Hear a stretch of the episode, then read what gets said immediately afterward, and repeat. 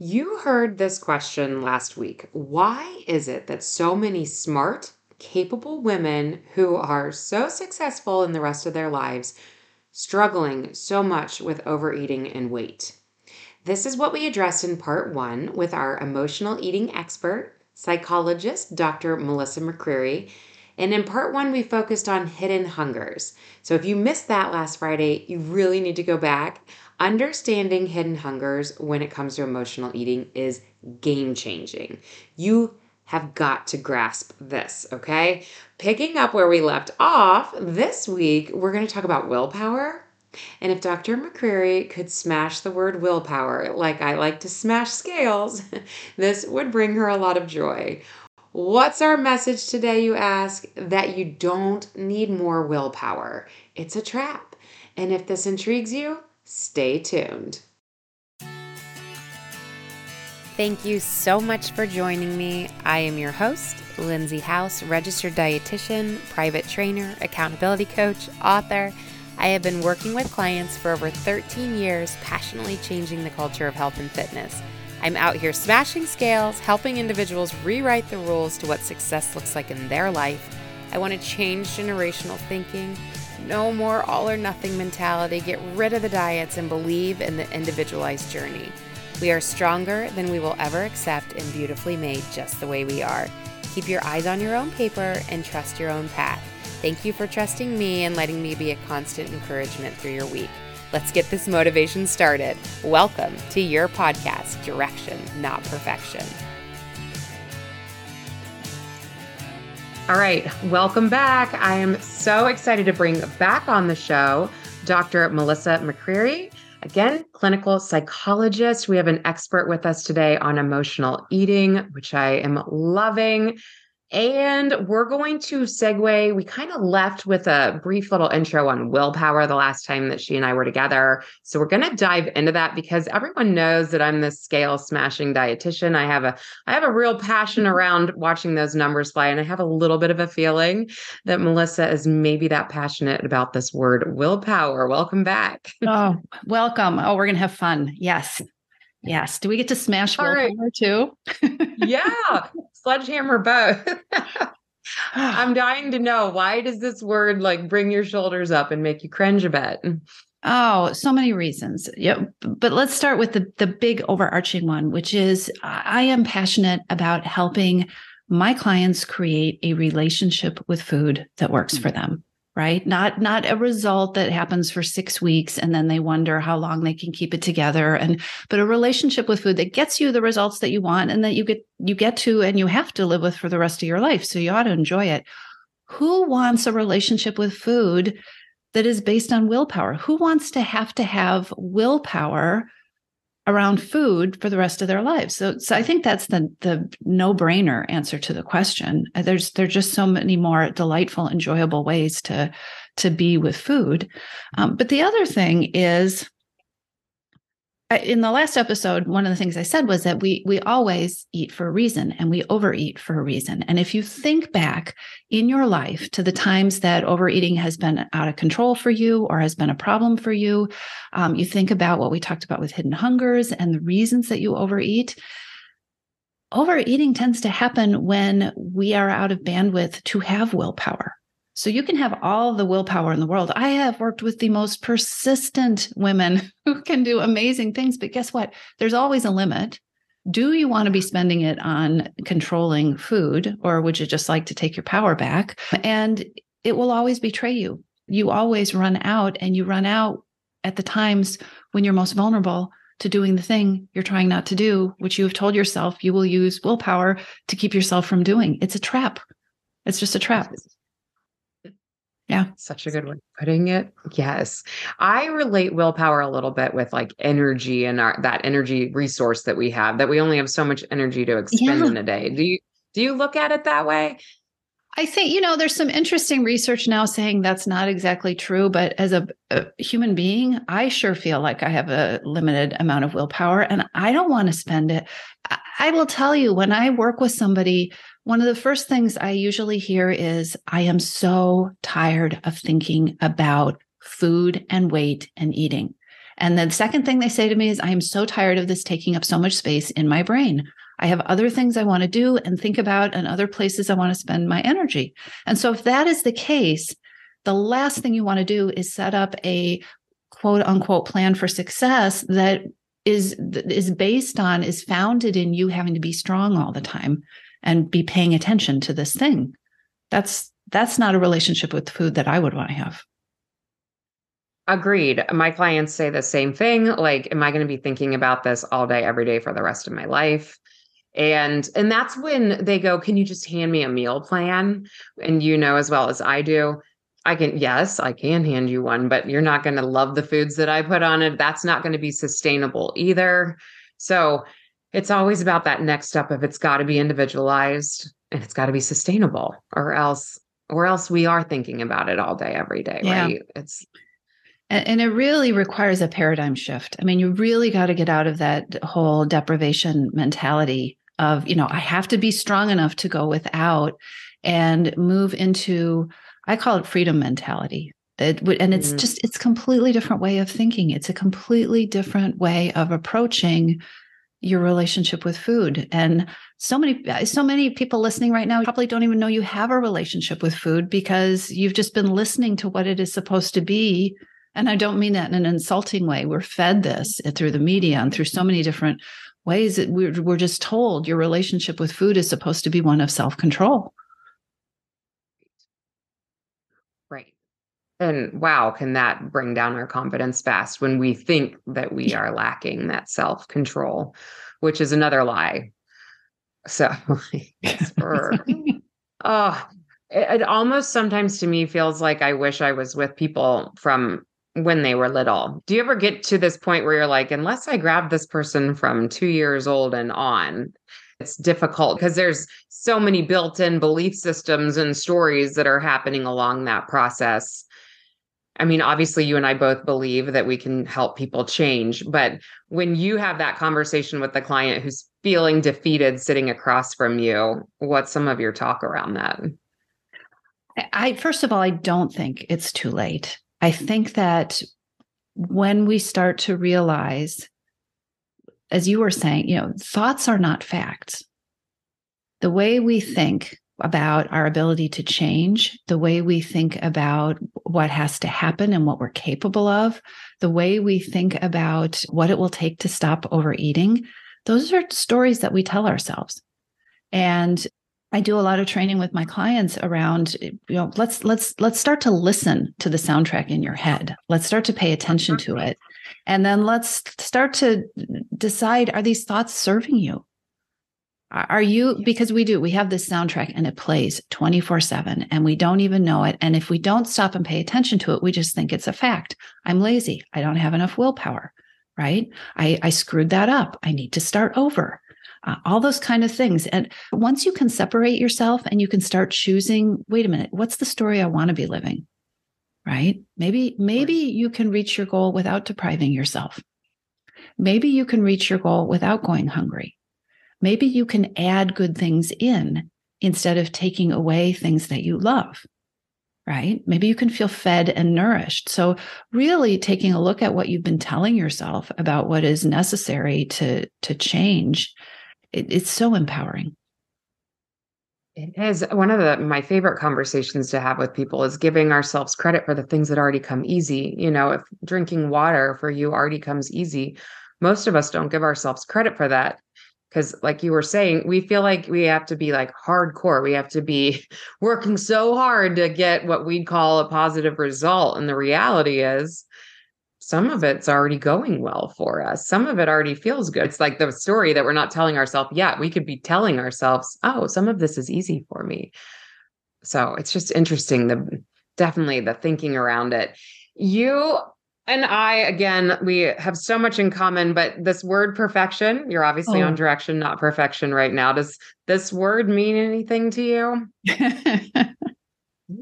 it is one of the biggest ways that we sabotage ourselves. And it is so everywhere. You know, every time I mention perfectionism in a podcast episode, it people just are like, "Oh my gosh, I can't! I didn't even know I was a perfectionist. I didn't think I, I I'm not perfect enough to be a perfectionist. How could I be?" But you so nailed it for me, right? All or nothing thinking is the it is the foundation of the starting over on mondays program right? The the it's all ruined and now i've blown it. And so i need to just go eat the rest of the brownies because i'm going to have to start over uh, when the next full moon is or next year or right after vacation. I'm, I'm going oh i'm going on vacation. So i just we'll we'll think about this afterwards. If you think about your own eating uh, if you're somebody who is not happy with your eating, if you think about your own eating, think about the amount of eating that happens after that moment where you, where you decided it's all ruined and that moment when you start again. I, I, I have a theory that I don't know how to measure, but I have a theory that that is where most weight gain happens for women. It's in that eh, perfection zone. I absolutely agree. And I think it goes back to diet mentality. And, you know, back in the days when people started to do the diet and they fell off. And so we have diet playing into it. And then we have, well, if I wasn't perfect this week, then I'm going to say screw it. Sorry, hard language yeah. there, but screw it. And then I'm going to just wait until motivation hits me again. And so there becomes these like lapses in between when we're functioning with those goals and the habits that are working for us and then the fall off right? It's that mm-hmm.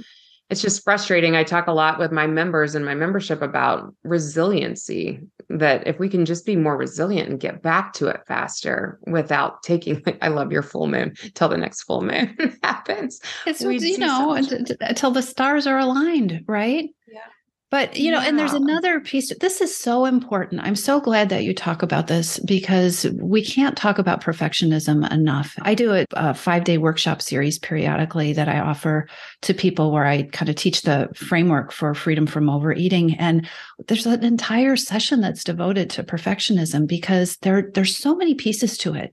One is how you can trip yourself up with this all or nothing thinking about succeeding.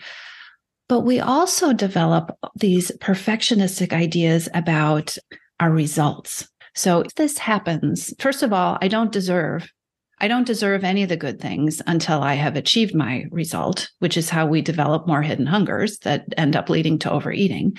But then when I achieve this result, when I get this magic number on the scale, somehow the skies will open up and unicorns will start dancing behind me and the flowers will all bloom and I will never have a fight with my boss again. And I will you know my children will never disappoint me and I will never struggle with the things that I struggle with. All my hidden hungers will disappear is basically perfectionist thinking right? I won't have stress. I won't get to the end of my bandwidth. I will never be exhausted. And it's a setup it is such a setup from all directions for being happy and content and also for changing your eating. Oh my goodness. Yeah. Recipe for I well, you and I have both seen clients hit the magic number and they're like, didn't feel like how I thought it was going to feel. Now I kind of want to lose no. five more pounds. You know, there's always the next, we keep pushing that measuring stick back to a new level, which is oh, I don't know what with perfectionism. I, I love that you have a whole a whole class around this. And tell us really fast, how often do you put on these workshops? Uh, every few months. We, it's a five day workshop. I go live every day with a new piece of training and what you get the training, but also an action item for the day, right? Break it down into simple steps because that is the other part about perfectionism, right? Everything has to change. I have to overhaul my life. I have to clean out my kitchen. I have to, no, mm one thing here is one thing that you can do today to start shifting things in another direction. And part of that is starting to focus on what is working. What are my strengths? How can I how can I blend those into this area of my life because all of you listening are doing incredible things in other places in your life. Mm-hmm. You know, you have the strengths, you have the talents, you have the abilities. Right. Yeah. Right. And just shifting that belief system in yourself that you can do this too. Yeah. This is, I wanted to give a quick example of where I see perfectionism happen. And this is why the scale really bothers me, is that I can sit across from somebody and they can tell me, I have moved more than I have ever moved. I'm up to 10,000 steps. I used to sit at 5,000. I ate dinner in three times last week. I drank my water and I reduced my Diet Coke down by two. And then they step on that scale. And uh, sometimes it's maintenance, sometimes it's even two pound weight loss, but they were hoping for five. And, and you lose them and they feel like, I'm a failure. This isn't working for me. And all I can ever think about is can you imagine if you just kept going with those action steps, yeah. stacking those actions like you're talking about? If we continued with those, where what would it look like in a year?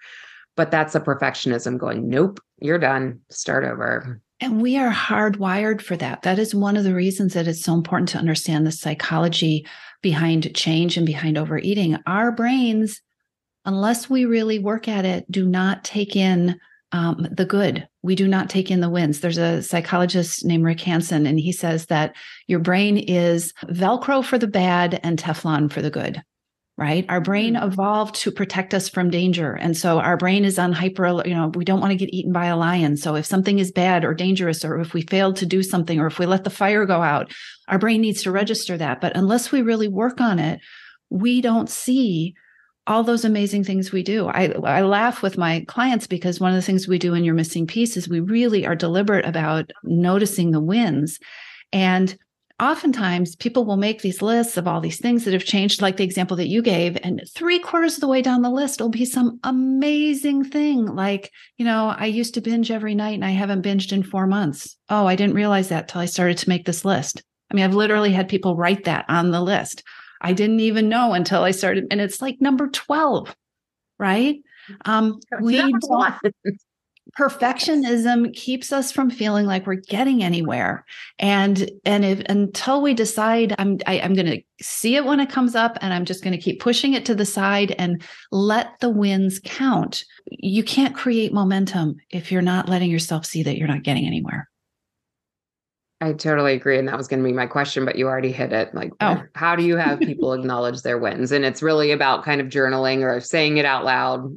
Do you do anything else with individuals to bring that to highlight it? I, well, people feel really silly, but and I think it is really important. We, we, need to let our bodies feel the win. You know this is universal? The like putting your arms in the air and when you cross the finish line, and they've done research. It's it's a cross culturally. That's what people do intuitively when they have a success. So really, letting yourself take the pose, take a bow, do have a dance party for yourself. Like I did something good. That is not a part of what most people have been taught to embrace when it comes to changing their eating, unless it's some silly, arbitrary number on the scale that you really can't control. Right? Right. If you think of sodium yes. and water and hormones, and it, it's not a direct correlation to your behavior. I love that there's research backing this. And thank you for saying that. And I think that if we allow ourselves just to have a little more fun in the process, I mean, to woohoo, to, you know, like you said, throw the arms up, enjoy it, enjoy the process because we're in it for a while. So enjoy it. We're in it forever. We're in it forever. People often say, I wish I didn't have to eat because if I didn't have to eat, I could just be done with this why would we want that? We do have to eat and we get to eat for the rest of our lives. Make the goal that you want to love it. Right. It can be enjoyable. Yes, that's a great goal. I love that. You know, I wanted to walk through this example of perfectionism too. I don't know if you've mm-hmm. ever done this with your clients, but I have mine right out what a perfect day. Like, when would you give yourself credit? Can you please write down everything that needs to happen in your day in order to say, yes, check mark?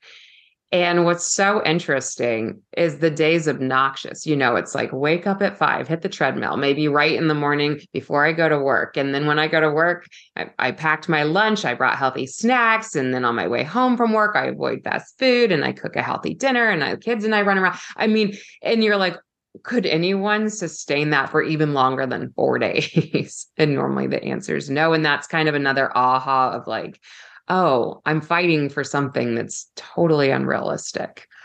I do it with, we spend time in the missing piece program with your future self because what mm. happens when people talk about you know my future self is she's perfect with the unicorns in the background right like, no she's not and so what's really helpful is instead of thinking about how perfect life will be what does your future self who's arrived at her goal or who has the relationship with food that you want what does she do when her boss pisses her off right mm-hmm.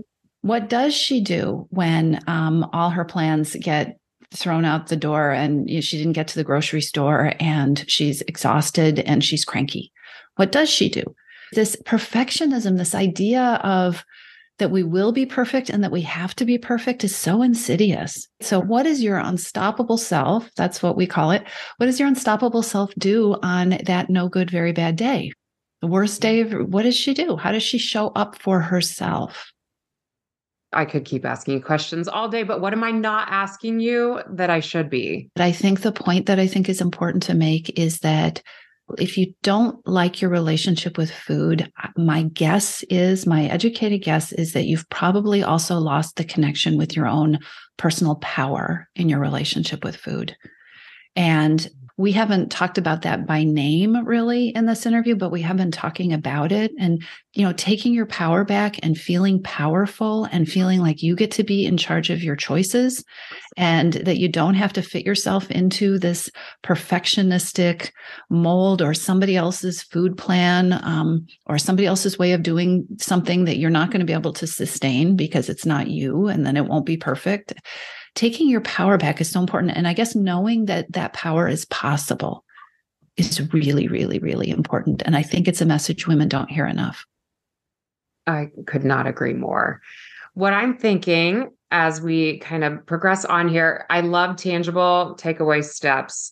And I've been really working on making this year of podcasting a little more coaching oriented. So I feel like as our listeners leave us today and they go, what is the next actionable step I take? I hear your quiz is one of them. So let's walk mm-hmm. through your quiz, your free event, and if somebody was interested in checking out your program that we keep talking about.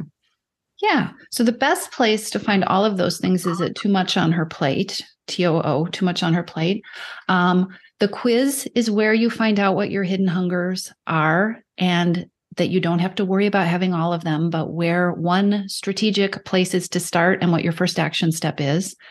Totally free. You can take that. It'll take you, I don't know, two minutes to do that, get your results and your resources.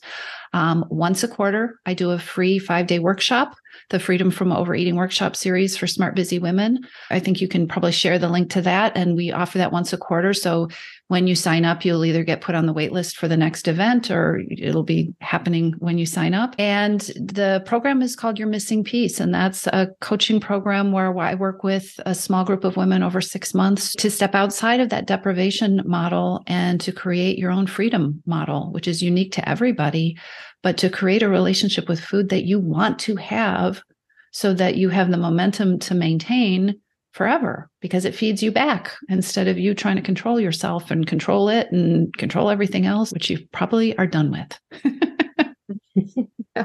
exactly.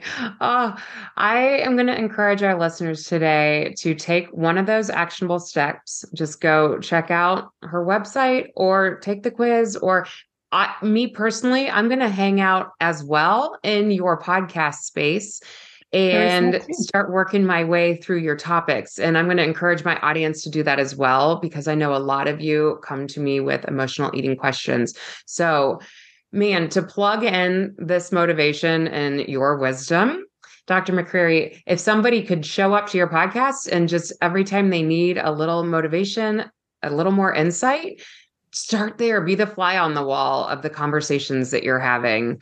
And I have to look at your too much on our plate is the name of your podcast, correct? Yep. Yes. Yep. Too much. We all have too much on our plates, right? so perfect. Yes. Yes. Again, thank you so much for joining us today. Thank you for a great conversation. Thank you for joining me today. If this topic served any purpose for you, or you can picture that exact person who needed this, I'm always honored when you share the episode.